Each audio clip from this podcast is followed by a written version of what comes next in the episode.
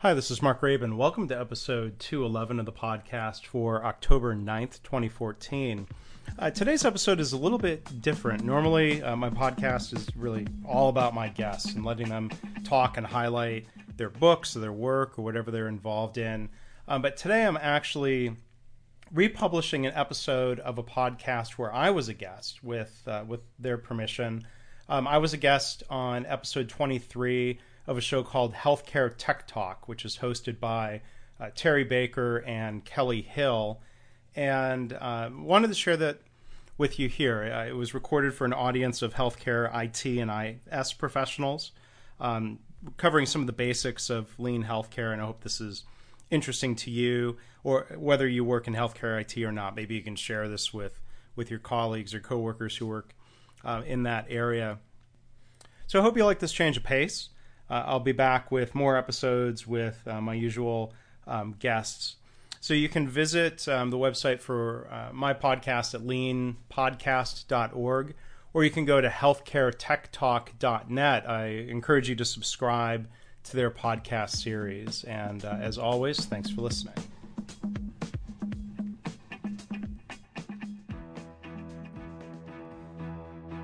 From the studios of Healthcare Tech Talk, it's your host, Terry Baker and Kelly Hill.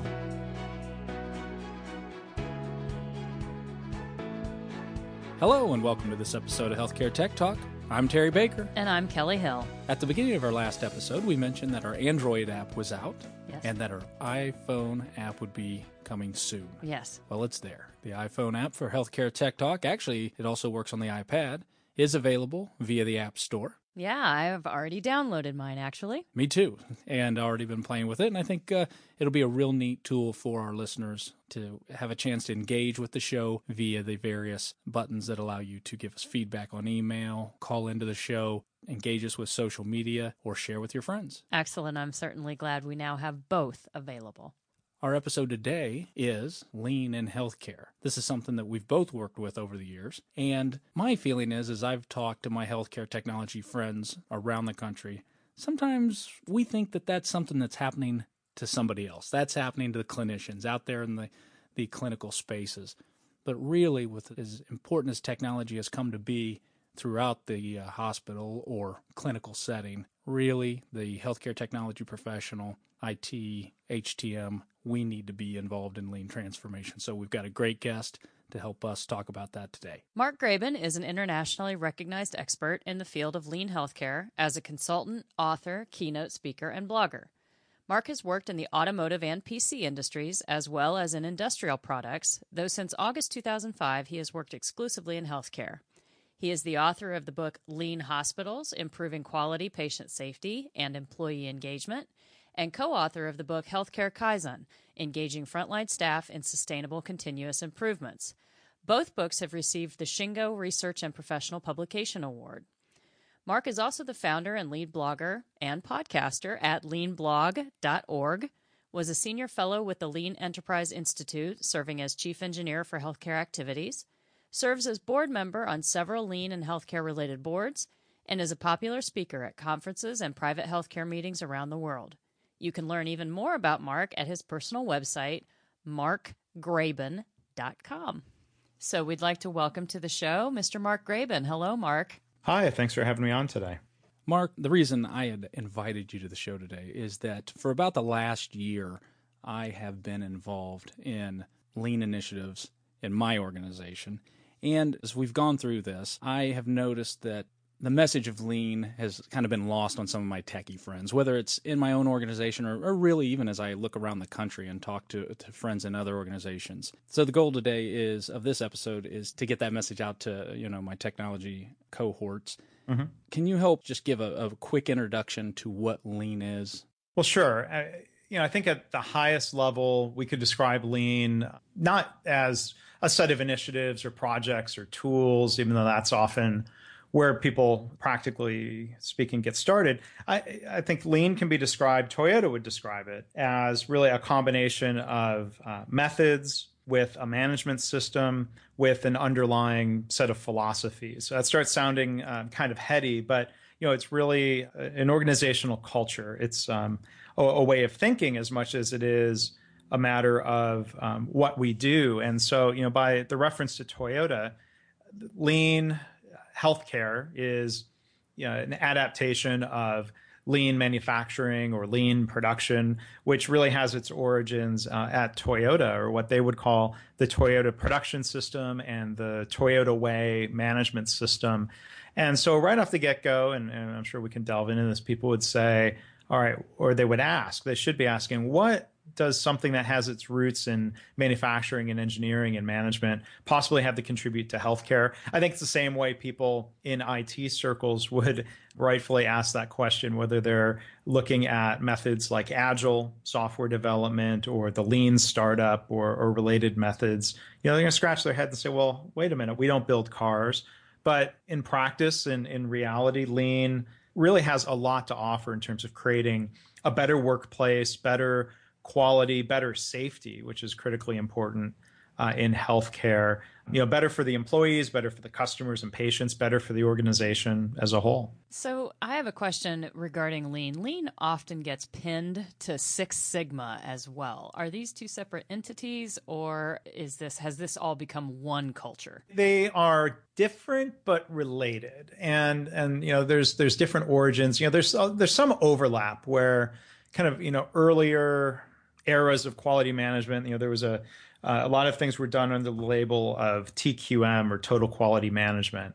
You know, in some ways, Six Sigma, which was really created, invented at, at Motorola and made famous by mm-hmm. GE, mm-hmm. you know, is, is, you know an evolution of a lot of those um, statistical methods that people would have used in total quality management. Lean, in some ways, is also kind of uh, you know a parallel development to total quality management. There's there's a lot of overlap. When we look at overlap between Lean and Six Sigma, some of that overlap is concepts like continuous improvement. Using you know, Lean tends to use simple statistical methods that we would also see in Six Sigma. But you know, in the last five to ten years, there has been a trend not just in healthcare but in manufacturing and in government for people to label what they're doing as either quote unquote Lean Six Sigma or Lean Sigma and I, I don't like to look at it that way. I tend to think of lean and Six Sigma and that they can and often do coexist in an organization. I'm, I'm still not convinced that jamming it all together into a single title or a single methodology is really an accurate way of, of looking at it. You know, lean was sort of added as a modifier to Six Sigma. Mm-hmm. So Six Sigma people, uh, in a lot of ways, sort of you know evolved and say, okay, we're not we're not going to call this Lean Six Sigma. We're going to incorporate Lean. What I guess you know the, the the issue I have sometimes is that the Lean part of Lean Sigma is often incredibly superficial and limited, and I think it doesn't embrace the the the management mindsets of Lean, which are often very similar or very dissimilar, very different from some of the mindsets that seem to be baked in the Six Sigma. So you touched on an interesting point that I was curious about. How does an, a person, maybe a listener uh, in our organization, even know whether or not their hospital or their their organization is doing lean? Does it typically always come in under one name? I've heard the uh, lean transformation or just the term transformation. Have you heard in various uh, healthcare organizations a different kind of moniker that they might use as they bring this way of thinking and this process into their organization? Yeah. So, you know, I've, I've obviously embraced the word lean. I have leanblog.org. I have a book, Lean Hospitals. But at the same time, I, I completely recognize and understand and, and sometimes wring my hands or shake my head about the word lean. The everyday usage of that word usually does not have a lot of positive connotations. You know, people hear the word lean and even, you know, a dictionary definition of the word lean out of context of really what we're talking about here. The word means uh, having a lack of resources. And and that's not at all what lean is about. Lean is about making sure that we have the right amount of, of resources. And and I hate to call people resources, but you know, that would include people, sure. budget, supplies, equipment, you know, that we have the right amount of what we need to do the job the right way. But you know, sometimes the word lean gets in the way. People start thinking, "Oh, lean and mean," and and, and that's not meant uh, as a, as a positive phrase. And so, a lot of healthcare organizations and and I would you know, generally recommend or encourage this. They will brand what they're doing uh, in terms of an improvement methodology as something like operational excellence, process excellence, Right. performance excellence, Sure. process improvement, continuous process improvement. It's really kind of hard to argue with the idea of continuous process improvement. And under that banner, we can incorporate methods from Lean and from Six Sigma and other approaches. And maybe Lean, I, I think in my mind, Lean contributes more to, you know, kind of more of an overarching culture and management system. And we can certainly use Six Sigma methods to serve to solve certain types of problems within the context of, of that. that. That's how I would view Lean and Six Sigma working together. Um, but yeah, that that branding I think is important. We can orient people around um, what we're trying to accomplish as opposed to the branding of the word lean. I think that can um, often be really helpful. So, Mark, uh, thank you for that. You started in healthcare in, in 2005, and I actually started in healthcare in 2005 as well, and had these things called KPIs or key performance indicators. At what point? I guess my question is, historically speaking, at what point did did lean really begin to take hold in the healthcare industry, and and was it under other guises before we really adopted? Uh, the lean principles and put them to use? Well, it, it yes and no. I mean, in, in some healthcare organizations, TQM uh, was it was a bit of a fad. It came and it went. In some organizations, what they're now calling lean is very much an evolution of TQM, continuous process improvement, PDSA, which is an acronym that stands for Plan, Do, Study, Adjust. That's one uh, you know key mindset and key component of a broader lean approach. Uh, you know, I think the the first specific, you know, lean or Toyota inspired efforts I've heard of, there's, there's a little, uh, I don't want to say controversy, uh, whether it started at some hospitals in Michigan uh, in the late 90s, or uh, there's there's a friend and, and colleague of mine, Joan Wellman, who had done some work with Seattle Children's Hospital in the late 90s. So, you know, there, there are a number of kind of very early innovators that were willing to make that leap to say, hey, you know, here are ideas from other industries that we think can be beneficial in healthcare. I think the main wave really kind of started um, in the mid 2000s. You know, when I started with Lean in healthcare in 2005, you know, some of the organizations that we would today consider leaders in, in this whole area, ThedaCare from Wisconsin, uh, Virginia Mason Medical Center in Seattle, they started roughly about 2002. So they were still pretty early where, you know, it was a big leap of faith or kind of unproven concept of um, how this would apply in healthcare. As we got into the mid 2000s, you know, when I was out doing training or uh, doing speaking engagements or um, talking with executives, most of them had not heard of lean at that point. And so we were still really kind of trying to convince people, you know, based on some early evidence and some early examples, you know, that this wasn't theory, but there are good indicators that there are things we can do in healthcare to help improve performance. So back to your point about key performance indicators, I always try to emphasize the the point is not to quote unquote implement lean. I mean, I was, I'd be the first to step back and say, okay, well, who cares? You know, the key is those uh, performance indicators, uh, the things that matter: patient safety, quality, waiting times, uh, staff satisfaction, long-term financial performance of the organization that those are the things that matter and that's why we use lean or other methodologies i think we need to keep the end in mind if you will Mark, while you mentioned there were those early adopters, and yes, you were in the uh, industry by 2005, has the Healthcare Reform Act really started to drive that need for this to become a broader adopted methodology or, or for organizations to really pers- pursue lean transformation? well and I think it's a mixed bag. So what, what I see, and, and I'm by no means uh, an expert on the Affordable Care Act, but what, what I see and, and hear about from hospitals out there, sort of a split set of reactions. I think the organizations that were already embracing lean in a meaningful way embrace uh, some of the changes and reforms in the Affordable Care Act. They're embracing um, things like value-based purchasing that um, tie reimbursement uh, to quality outcomes and, and results and, and performance. And so organizations that were already using lean in significant ways to, to improve in those areas, I think welcome a lot of the changes from the Affordable Care Act. I think, you know, hospitals that can free up capacity um, to, to see uh, a higher volume of patients now that we have uh, more people, we still not all, but more people um, with coverage. And so I think for a lot of organizations, they're really kind of continuing or maybe trying to accelerate their path forward with lean.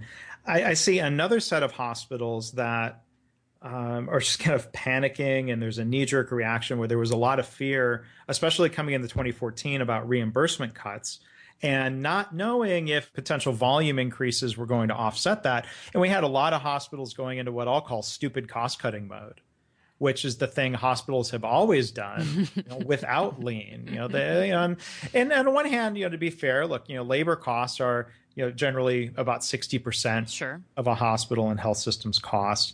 But uh, a lot of hospitals are just panicking and laying off people, and that certainly doesn't create any sort of environment where we can engage people in process improvement when there's a lot of fear. Uh, there's fear that uh, you know process improvement will lead uh, to to layoffs. And I think that's where the lean mindset. And you've got this other set of hospitals that have been embracing lean and have you know for many years had some variations of a no layoffs due to lean policy. Those organizations are doing other things to reduce cost. And there's still a huge opportunity in different ways we can reduce cost without laying off people. We can improve quality. We can reduce harm to patients. We can in- increase capacity and see more patients. And so I think one, one of the things that's you know frustrating to me is when when people will hear about lean or what they think lean would be because of the word, and they think, oh great, this is going this is going to be used to lay off people. But again, I you know I say, and I don't mean this flippantly because layoffs are a, a, serious and impactful thing, is that hospitals know how to lay off people without lean.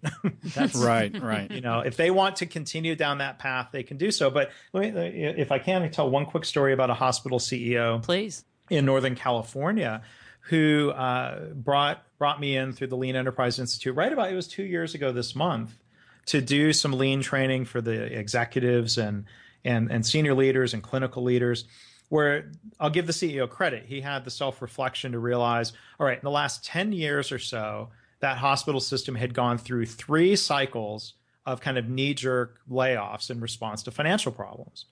And he said, well, you know, we didn't know what else to do. So we fired people and laid them off. And we thought that was going to reduce costs. But then what happened because they didn't know how to do process improvement, you know, that creates new problems. And the gut reaction is to throw people at the problem. Mm-hmm. So he said we would lay off and then rehire. And then we would lay off and rehire. And it really wasn't driving any cost reduction. And so he said, okay, well, that's not working let's try something different. And that new strategy uh, for that organization, thankfully, is lean. Awesome. Well, actually, I would like to springboard from that. The objective here um, we have a lot of IT professionals that listen to the show. We have a lot of clinicians as well. We have health technology management professionals that are listening. And I really would like the opportunity to tie this to them a little sure. bit. We talked about lean in terms of transformation and culture change and, and all that.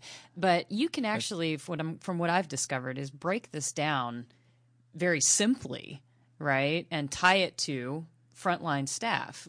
What I'm suggesting is why does lean, why should lean matter to health IT professionals? Why should it matter to HTMs?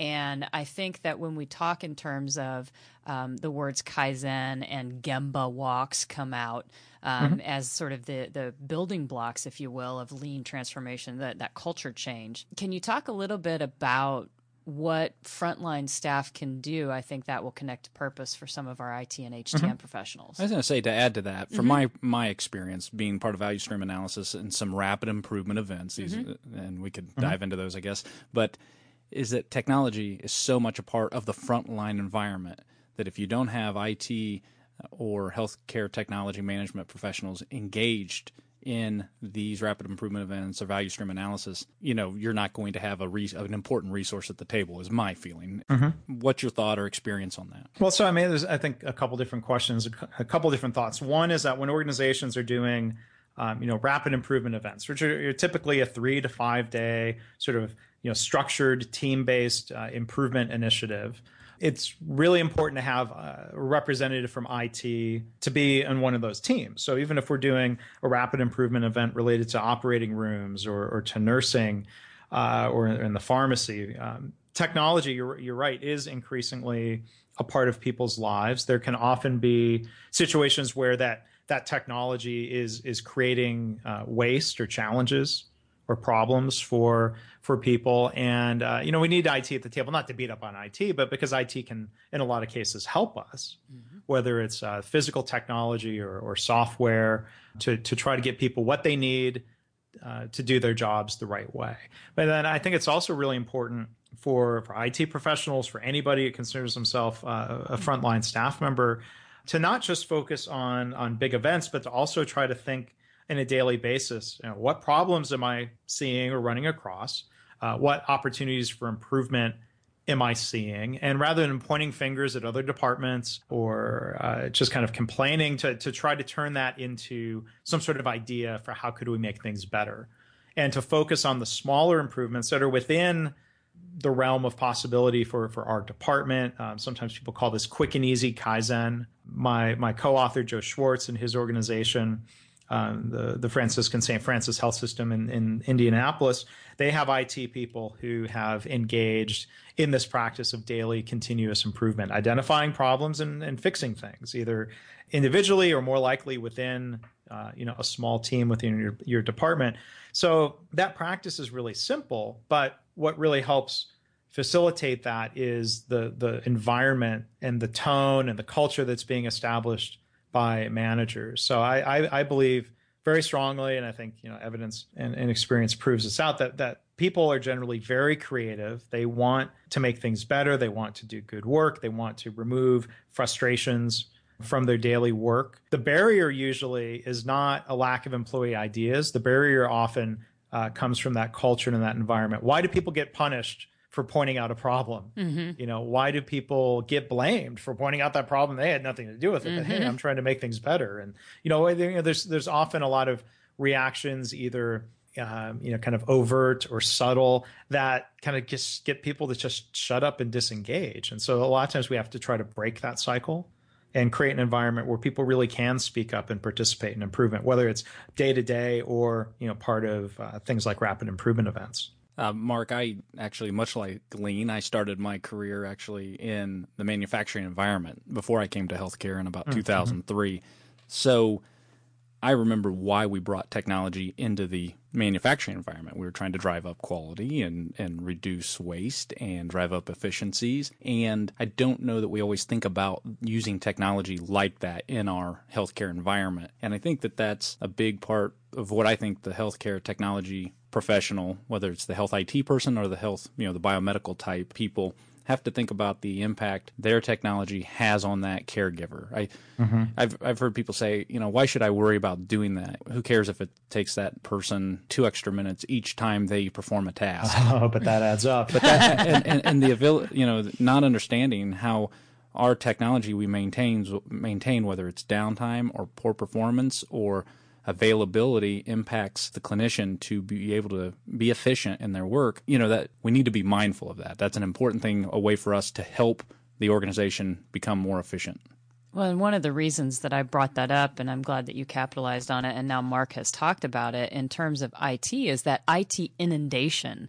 Um, a lot of times that that clinicians, in particular, I'm sure, as well as others, experience, and so I wanted to, you know, be able to emphasize that IT can get out there, can walk around, can look around, can have that um, the the same experience as the clinician, and then maybe again to Mark's point, you know, come up with these, you know, these troubleshooting and identifying problems and, you know, where to where is the workflow disrupted by what technologies are present. So that was kind of my hope. And so thank you. yeah. Well, so I mean my my thoughts on that, um, I mean I think back even you know to my time in manufacturing or if you think about other industries why do companies embrace technology it's to either i mean a real fundamental level uh, for for the purposes of safety mm-hmm. if there is work at uh, at a factory that would be unsafe to be done by uh, by people those are the first things that we want to have robots or automation doing mm-hmm. a lot of times automation can uh, improve quality but it, it's it's funny i mean uh, i think you know a company like toyota has a, a, a fairly specific mindset about technology. I think, you know, from early days of lean, there's this, I think, mythology that, well, you know, Toyota's anti-technology. Well, well, no, but I think, you know, there's a lot mm-hmm. of that's not true. There's a lot of cases where they use simple kind of, you know, visual methods that might seem a bit Luddite in their approach. But, you know, Toyota's philosophy is to use technology that's that's proven and well tested that supports their people and their process. So again, things like safety or quality. But you know, if you go to a Toyota plant, I, I think this is still true. At least a few years ago, the reality was that Toyota plants tend to be slightly less automated than, say, a General Motors yeah. facility. Hmm. You see a lot of robotic welding and robotic painting, but there's times where there's certain welds or certain areas of the paint job that can be done better by a person you know mm-hmm. so there there's i think in some settings kind of just a over reliance on technology technology will fix that for yeah. us mm-hmm. technology and, for technology's sake yeah or you know in the case of general motors and this is where you know i grew up and started my career it was just this desire to get rid to have as few human workers as possible and a lot of that was driven by the awful relationship between gm and the uaw so a lot of it was not rational or not good engineering or it didn't make good business sense. So, but now we look at healthcare. There are a lot of instances in healthcare where the technology is not helping productivity. We have automation that's making people's work more difficult. Let me just you know use an example. Not not talking about software, but to think about other types of technology. Pharmacy automation equipment. I've seen hospitals that bragged about this fancy robot that would whiz around and, and pick up uh, packets of medication off the wall and drop them into yeah. bins and on the conveyor belt. Yeah. And you know, this this costs a lot of money. We've and, both and, had this experience. Yeah. And, and, and talking with the directors and, and asking questions and saying, well, how how much you know were, were you able to reduce headcount? And by, you know, in my mind, reducing headcount means redeploying people, putting them into other jobs, growing without adding more people you know, I'm not talking about how many people did you lay off, but right. there's got to be right. productivity benefit or quality benefit. And the manager, the director looked at me and was just starting to turn green because the answer to the question was, well, in fact, well, we had to add one person right. who sits there all day repackaging the medications yes. into those little single dose containers. So, well, all right, well, hopefully has there been at least a quality improvement?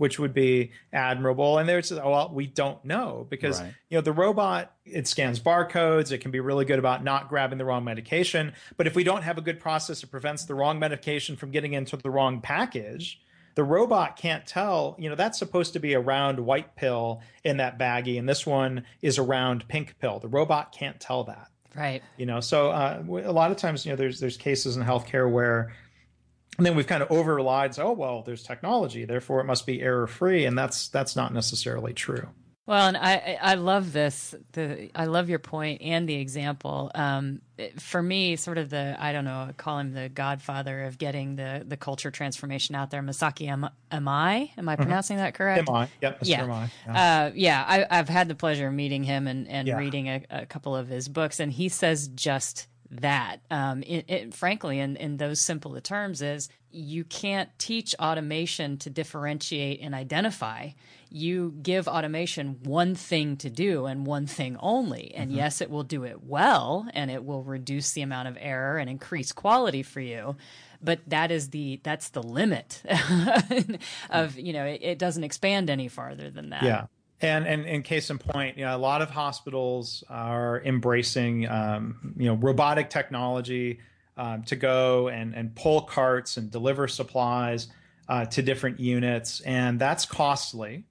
You might reduce some labor, but I think of all the things a robot can't do. Like for one, people sometimes trip over these robots, even though they're supposed to have technology to prevent running into people. I've almost been backed over oh, wow. by these little uh, by these little robots. A robot going down the hallway can't smile at people. Right. They can't answer questions right. if somebody is lost. And so, as much as people in healthcare, I think rightfully so, want to create a more caring, welcoming, friendly human environment. Yes and sometimes people have a misperception. They say, "Oh, well, lean and manufacturing and engineering, and ah, don't don't dehumanize the healthcare workplace." I'm like, "Well, no, that's not what lean is about. Mm-hmm. You know, lean is about freeing up people's time so that it can be a more uh, a calm, welcoming, nurturing, caring environment."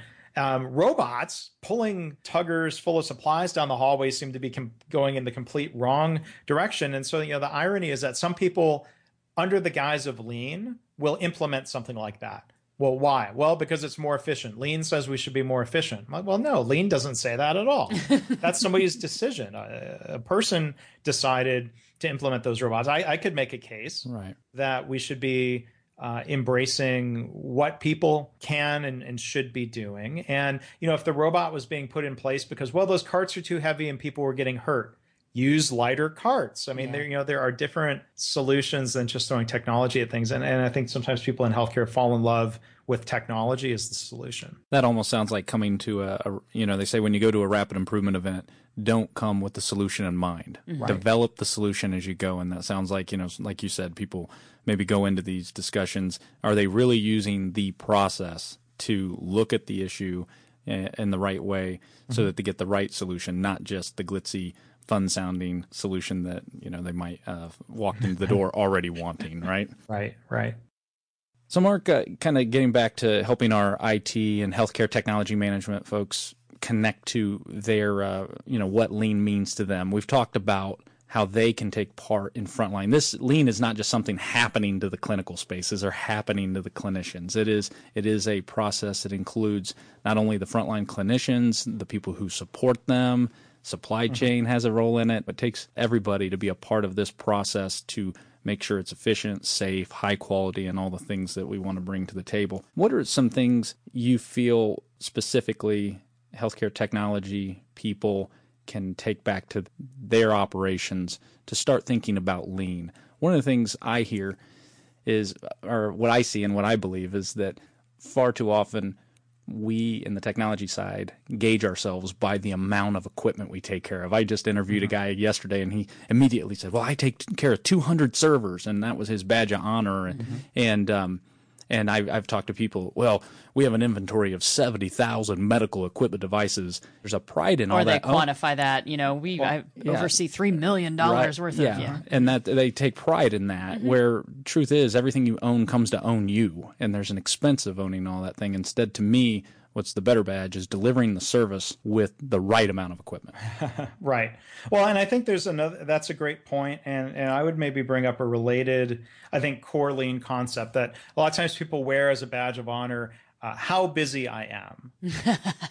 um, or uh, you know and think well okay if you have 200 servers that you're managing you know, there, there's a fallacy um, out there about you know wanting people to be 100% busy, whether it's uh, IT people or nurses or or doctors. When when or a server or if a CPU, I don't know if I'm making the right analogy, but if something is running at 100% utilization, that means we're going to have inc- insanely long waiting times sure. to get anything done because you can't react because you're busy. And so one of I think the core lean concepts in healthcare that we focus on is not quote unquote efficiency, meaning, you know, a ratio of outputs over inputs, but we're thinking about effectiveness. We're thinking about flow. So we're not just measuring how many tickets did I get completed this month. We're measuring how long does it take to complete the tickets? How much waiting time is there? Um, how do we improve flow? Can we reduce batch sizes in the work that we're doing. Um, you know, and so one of the I think key principles within lean is this idea that that we focus on flow and sometimes the way we have better flow is by reducing utilization rates of people and that seems really counterintuitive because so well you know, uh, lower utilization, lower efficiency, lower utilization means our labor costs are going to be higher. But yeah, what about all the other costs? Mm-hmm. You know, what's the cost of not being able to respond quickly to a problem? And you know, uh, we think of hospital emergency department. Hopefully, thankfully, we're not expecting everyone in the emergency department to be 100% busy all of the time, because then, if that were true, nobody would be able to respond uh, to a trauma or a heart attack patient coming in. Very true. You need excess capacity to be able to react quickly. We don't expect the fire department to be 100% utilized in our community, you know, but they find things to do in that time when they're not fighting fires that are constructive. They they spend far more time doing education in the community to try to help prevent fires. So thankfully, the fire department is not paid based on how many fires they're putting out. Mm-hmm. They're paid a salary. They're paid. I mean, you know, this is a cost of being a community, but they're given time to do things that aren't direct firefighting work. And I think the same thing would apply in in IT or with nursing. If we're not 100% busy doing the direct work, what can we do to make good use of that other time? That could be working on improvement projects. That could be doing training and career development. That I think we have to get past the idea that uh, whether it's servers or people, that we're all going to be 100% busy all the time. That's not the way you optimize a system. And that's really what Lean is sort of trying to get it to, to focus on, not not optimizing pieces, but optimizing the system. Doing things, engaging in things actually to really prevent getting to 100% capacity, mm-hmm. actually. Yeah. This has been something I've been sharing with my guys and, and thinking about. It's like, let's stop focusing on just measuring on task what task do I have, or even thinking about task, task, task versus accomplishment, accomplishment, accomplishment. What are, service are we delivering to our customers? And that's how we measure ourselves. And that's where we get our pride from. Yeah. So that, that comes back to the lean concept of value. What is the value provided to the customer? And, you know, people in, in quote unquote lean IT circles or lean startup think a lot about not just not focusing on the technology, but focusing on what problem you're solving for customers. What are you helping your customer help develop. So maybe one one thing I, I would, I'll throw out there as an idea, you know, in, in this lean startup methodology, they they talk about you know getting out of the office, go mm-hmm. and make sure you you observe and and and be a bit of a um, if you will uh, workplace anthropologist or ethnographer and go and really understand the day in the life of your customer. I think internally healthcare IT people can better understand the day in the life of their internal customers by going and shadowing a nurse for four hours, but not for 15 minutes. Do it for a half a day or for an entire sure. day. Do it for a 12 hour shift. You know, um, mm-hmm. you know, I think, you know, people will have a better appreciation for, for what people are doing, what their needs are. And, and, and I would encourage people to go and observe, not to throw solutions out there, but when, if you're doing it at first, go to learn. Mm-hmm. Yeah. Yeah. The purpose is to learn, to relate, to empathize, to understand your customer needs, to build relationships, and then maybe move along the lines of what you can do uh, to help them better deliver value to the patients. I mean, IT is an important support function, and I think the focus needs to be on not not what we're doing, but what we're helping other people accomplish. And it does take a mindful, I think, effort to go out there and get in that environment because so often the support folks, the IT people, even the healthcare technology management people are not they're not in the clinical space. They are in a support building somewhere or yeah. certainly in the basement. Right. They are not out there. So they do have to take a mindful effort to go out there and everybody The only reason does. they go out there is to respond to an well, issue. And, or... and the truth is in the IT world, mm-hmm. there are people whose job doesn't require them to, to ever walk onto a health uh, mm-hmm. uh, onto a clinical floor and they could benefit from it because of the reasons you just stated, Mark. I had people ask me, "Well, why are they always, you know, why are the IT people always off to, you know, in another building or something like that. I'm like, well, right. fundamentally, healthcare space is expensive. Hospital, you know, square footage is an expensive place to be. We're not going to put the IT department on the first floor of the main hospital sure. or any floor of the hospital other than the basement because right. it's just well, too important a space. And, and and the same challenges appear when we talk about senior leadership team. You know, senior leaders in a lean organization view themselves as support staff they're not the boss. Mm-hmm. They're there to support the people actually providing patient care, which I think is a, a healthy way of looking at things. Mm-hmm. And you're right; they, they're not going to be uh, right at um, right in that expensive uh, space, but we need to make it easy for them to get there and and and spend time at the Gemba. And you know, I just think of an example of a, a really good lean hospital where the one of the support departments materials management had a vp of materials management who came from high tech manufacturing and was helping them implement you know state of the art world class materials management and supply chain systems which include technology included technology and better process both hand in hand and their mindset and this was a guy coming from manufacturing he stated it per- beautifully he said our mission as the materials management department is to minimize the amount of time nurses and staff are dealing with materials management issues. Our job is to make their work easier and let them focus on being nurses. And so I think maybe that's I would propose that's transferable to IT, that the mission of IT is to help minimize the amount of time people are having to deal with IT and, and allowing them to focus on uh, their, their direct patient care work. Perfectly stated. I know Kelly has another question, but I just want to t- dovetail on that. One of the things I tell my guys is every ticket is a failure. And they kind of look at me, you know, what are you talking about? That's kind of depressing. You know, you're saying every time someone calls in a Dramatic. tic- ticket, it's a failure, failure, but it's because we are taking time away from that clinician or whomever time to do their job because they're calling us. They're having to uh, put in a help desk ticket by calling us. They're having to wait for us to respond. They cannot do their job in a, as efficient manner, and so it's a failure. So I've really been focused on let's look at those tickets, maybe do a Pareto analysis. You know, take a look at the various type of tickets we get in, look for trends, and look for the the. We shouldn't get calls about the same issue over and over. So let's let's take a look at that use that analysis and then focus on our, our uh, you know low hanging fruit and the places that we can uh, do the most good for our customer. Right. Yeah. Right. Yeah. And I think one of the keys in reframing a quote unquote failure is I think the healthy view of, of realizing, look, we're, we're human. Human error is going to occur. If we were to respond by firing everybody who did or could make a human error, we would be firing everybody. Yes. And uh, when an error occurs, to step back and look for the root cause, which is often something really systemic. If a server crashed, why did that server crash?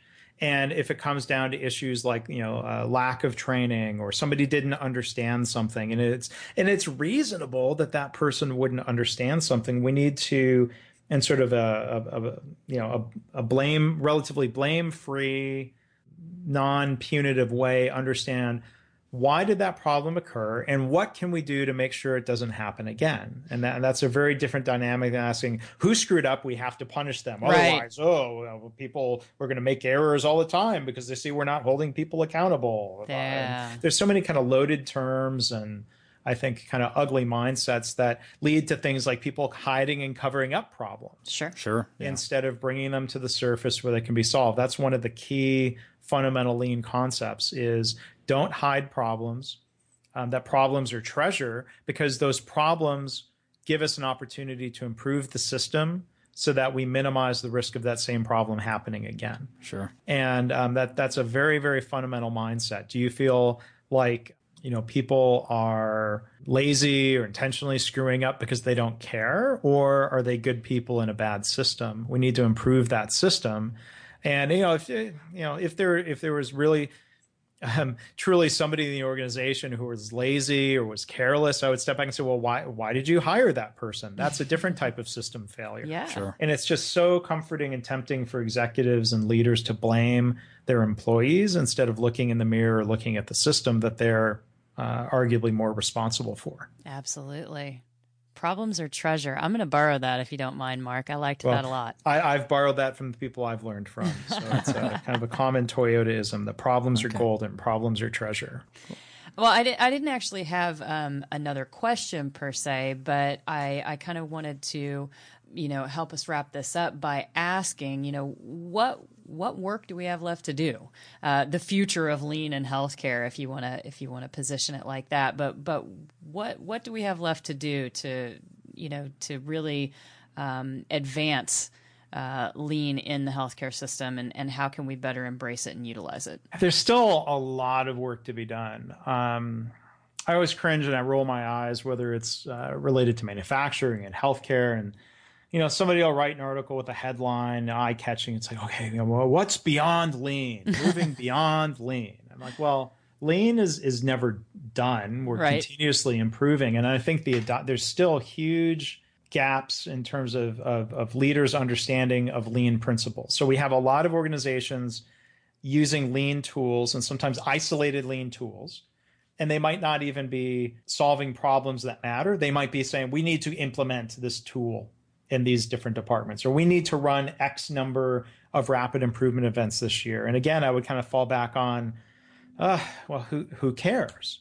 You know, are we really change? Are we really improving quality and safety? Are we really changing the culture? Are we embracing new ways of, of managing? And I think one of the, the, the biggest things we still need to accomplish is moving beyond a stage where leaders, um, quote unquote, uh, endorse lean or sponsor lean and get to a point where they are actively involved in lean. I think there's no accident that some of the the leading examples out there in healthcare are organizations where the CEO realized um, that they needed to change their way of operating, that they needed to understand lean, that they needed to participate in rapid improvement events, that they had a really important role in helping change the culture. You know, that's not meant to be an excuse if you're in an organization where your CEO and senior leaders don't have that level of um, personal participation lean. That's not meant to be an excuse to say, well, oh, well, it's hopeless, so let's not try. Uh, but I think for healthcare to really really get where it needs to be. Um, we're still trying to crack the code of trying to get senior leaders to directly participate. You know, the CEOs out there, like you know, Dr. John Toussaint and uh, Dr. Gary Kaplan from from ThedaCare and Virginia Mason uh, respectively, or the current ThedaCare CEO, Dr. Dean Gruner. You know, when it, when it's CEO to CEO, and you know, I'm just some guy. You know, who am I? But for somebody who's been a hospital CEO to try to sort of wake up the, the other hospital CEOs to say, hey, you know, this isn't just about this, is, this certainly isn't about fixing your employees. This is about creating a new culture, and you know that that starts with with us. That starts with um, you know, the journey starts with you. If you're pointing one finger at everyone else, there's four fingers pointing back at you. Um, however you want to state mm-hmm. it, I mm-hmm. think that's still, you know, we're still trying to crack the code. Um, some of it might be generational. Maybe the next generation of leaders that's been uh, exposed to lean and and has learned this lean thinking approach when they get promoted to the executive ranks maybe that will drive a lot of that change but i, I think that's you know i think you know, I'm still focused um, on what we still need to accomplish. There's been a lot of great things that have happened with lean, um, but you know, there's still you know, there's still a long way to go.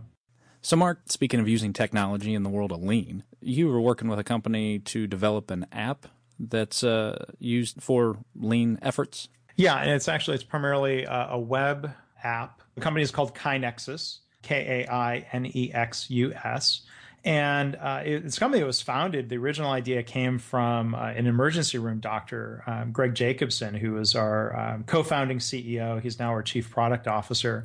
You know, he's a, I, I think a perfect example where the genesis of our software and the, the company came from you know some very specific pain points where Greg was working as as a resident and then an attending physician and faculty member. I mean, he knows the day of the life of the customer because he was living the day of the day in the life of an ER doctor where there was a lot of waste, a lot of problems. They didn't have good methods for engaging people, collecting ideas, following up on ideas. You know, they they created uh, an internal web-based application at Vanderbilt. And like a lot of uh, university settings, they have a technology commercialization program. They say, well, this is not just something that would help Vanderbilt this is something that would help other people in healthcare. So that's what led to the, the formal launch of KaiNexus. So we currently have about 25 customers, uh, mostly in healthcare. We actually have a few customers in manufacturing and a few other settings. We have an architecture firm that is a, a customer um, for our platform. And I think it just goes to show that the Kaizen and continuous improvement and lean principles uh, that our software helps support are are pretty universal. It's not just for healthcare. It's not just for manufacturing. And so we have um, software that uh, helps people better coordinate their improvement activity and uh, you know kind of from from beginning to end and and it, and it creates a, a web-based repository where you've got this searchable database of all of the improvements that have happened in your organization um, that's that's a pretty helpful and powerful thing as well. Well, that's neat that that's uh, its genesis was in a healthcare environment and an ER, yeah. which uh, Kelly is an area. ER nurse and, uh, and, and was shaking her head. Uh, uh, quite uh, vigorously as you were talking about the various issues around ERs and why that app was developed. Now, people can learn about that at that. yeah www.kainexus.com. Very so, neat. Yeah, kainexus.com is the website. Excellent. Well, Mark, um, you've done over 200 and uh, let's say I think 206 episodes of your own podcast. You've right. written mm-hmm. a couple books now about right. this, so uh, we're probably not going to be able to cover the entire uh, spectrum Catalog. of, uh, of yeah. There, like I said, there's an obnoxious number of ways uh, to be able to find me or contact me online. Somebody, I have a unique enough uh, last name. People can Google me, or they can um, go to markgraban.com, and then that has links uh, to, to my blog, to my books, to the different projects and things that I'm involved in. The blog is leanblog.com. org, and, and that's where the podcasts can be found as well. Yeah. And, and we'll be sure to put that on our show notes and our resources page as well. So. Yeah. Well, and your two books, you got Healthcare Kaizen and Healthcare And lean Lean hospitals. and Lean Hospitals. And, And then and then we have a third book, and, and it's partly an attempt to try to reach the very senior people within healthcare. We have uh, a, a derivative book called The Executive Guide to Healthcare Kaizen, which is um, sort of a, a shorter, more to the point book that you know kind of eliminates some of the how-to detail and the, the 200 examples that we have in the bigger book. And that was actually that was a, that was a lesson in voice of the customer where people said, "Hey, you know, we want our executives to learn about this, but um, the healthcare kaizen book is four and a half pounds because of the color printing and the thicker paper, and they don't need that much detail. Give us something that we can uh, that they can read on a plane." And, Yeah. and so that's where the executive guide came from. Having said that, um, even though it's a big book, I, I think what's neat about the book, at least the Healthcare Kaizen book, is it's full of practical. It's not just theory. Yeah. It's a lot of practical examples of, of how you've implemented Kaizen in healthcare. That's almost exclusively what it is. So yeah. that- Yeah, and we did that very intentionally Sure. because uh, you know it's not that people should copy the specific examples, but there we try to have a, a little bit of something for everybody. Mm-hmm. Different departments, different roles, small ideas, bigger ideas. Well, just different ways of looking at things, you know, is is I mean, shown, it's demonstrated and that and that gets people's brains going. yeah, and that's what we're trying to do. Yeah. Yeah. well, thank you uh, again to, for joining us. Again, you have over 200 uh, episodes of your podcast, books, and so there's a lot of content out there and a lot of resources people can check out at markgraban.com. Yeah. Uh, hopefully, our episode today will uh, has acted as a primer and a uh, a way to get people started down that path. So thanks a lot for joining us, Mark. We really enjoyed having you. Okay. Well, thanks, Terrence. Thanks, Kelly. And thank you to our audience for joining us today on Healthcare Tech Talk. We wish to remind you that in addition to our Android app, our iPhone app is now available. So for the Android, please go to Google Play or Amazon. And for the iPhone app, you know to go to the App Store. For this episode of Healthcare Tech Talk, I'm Terry Baker. And I'm Kelly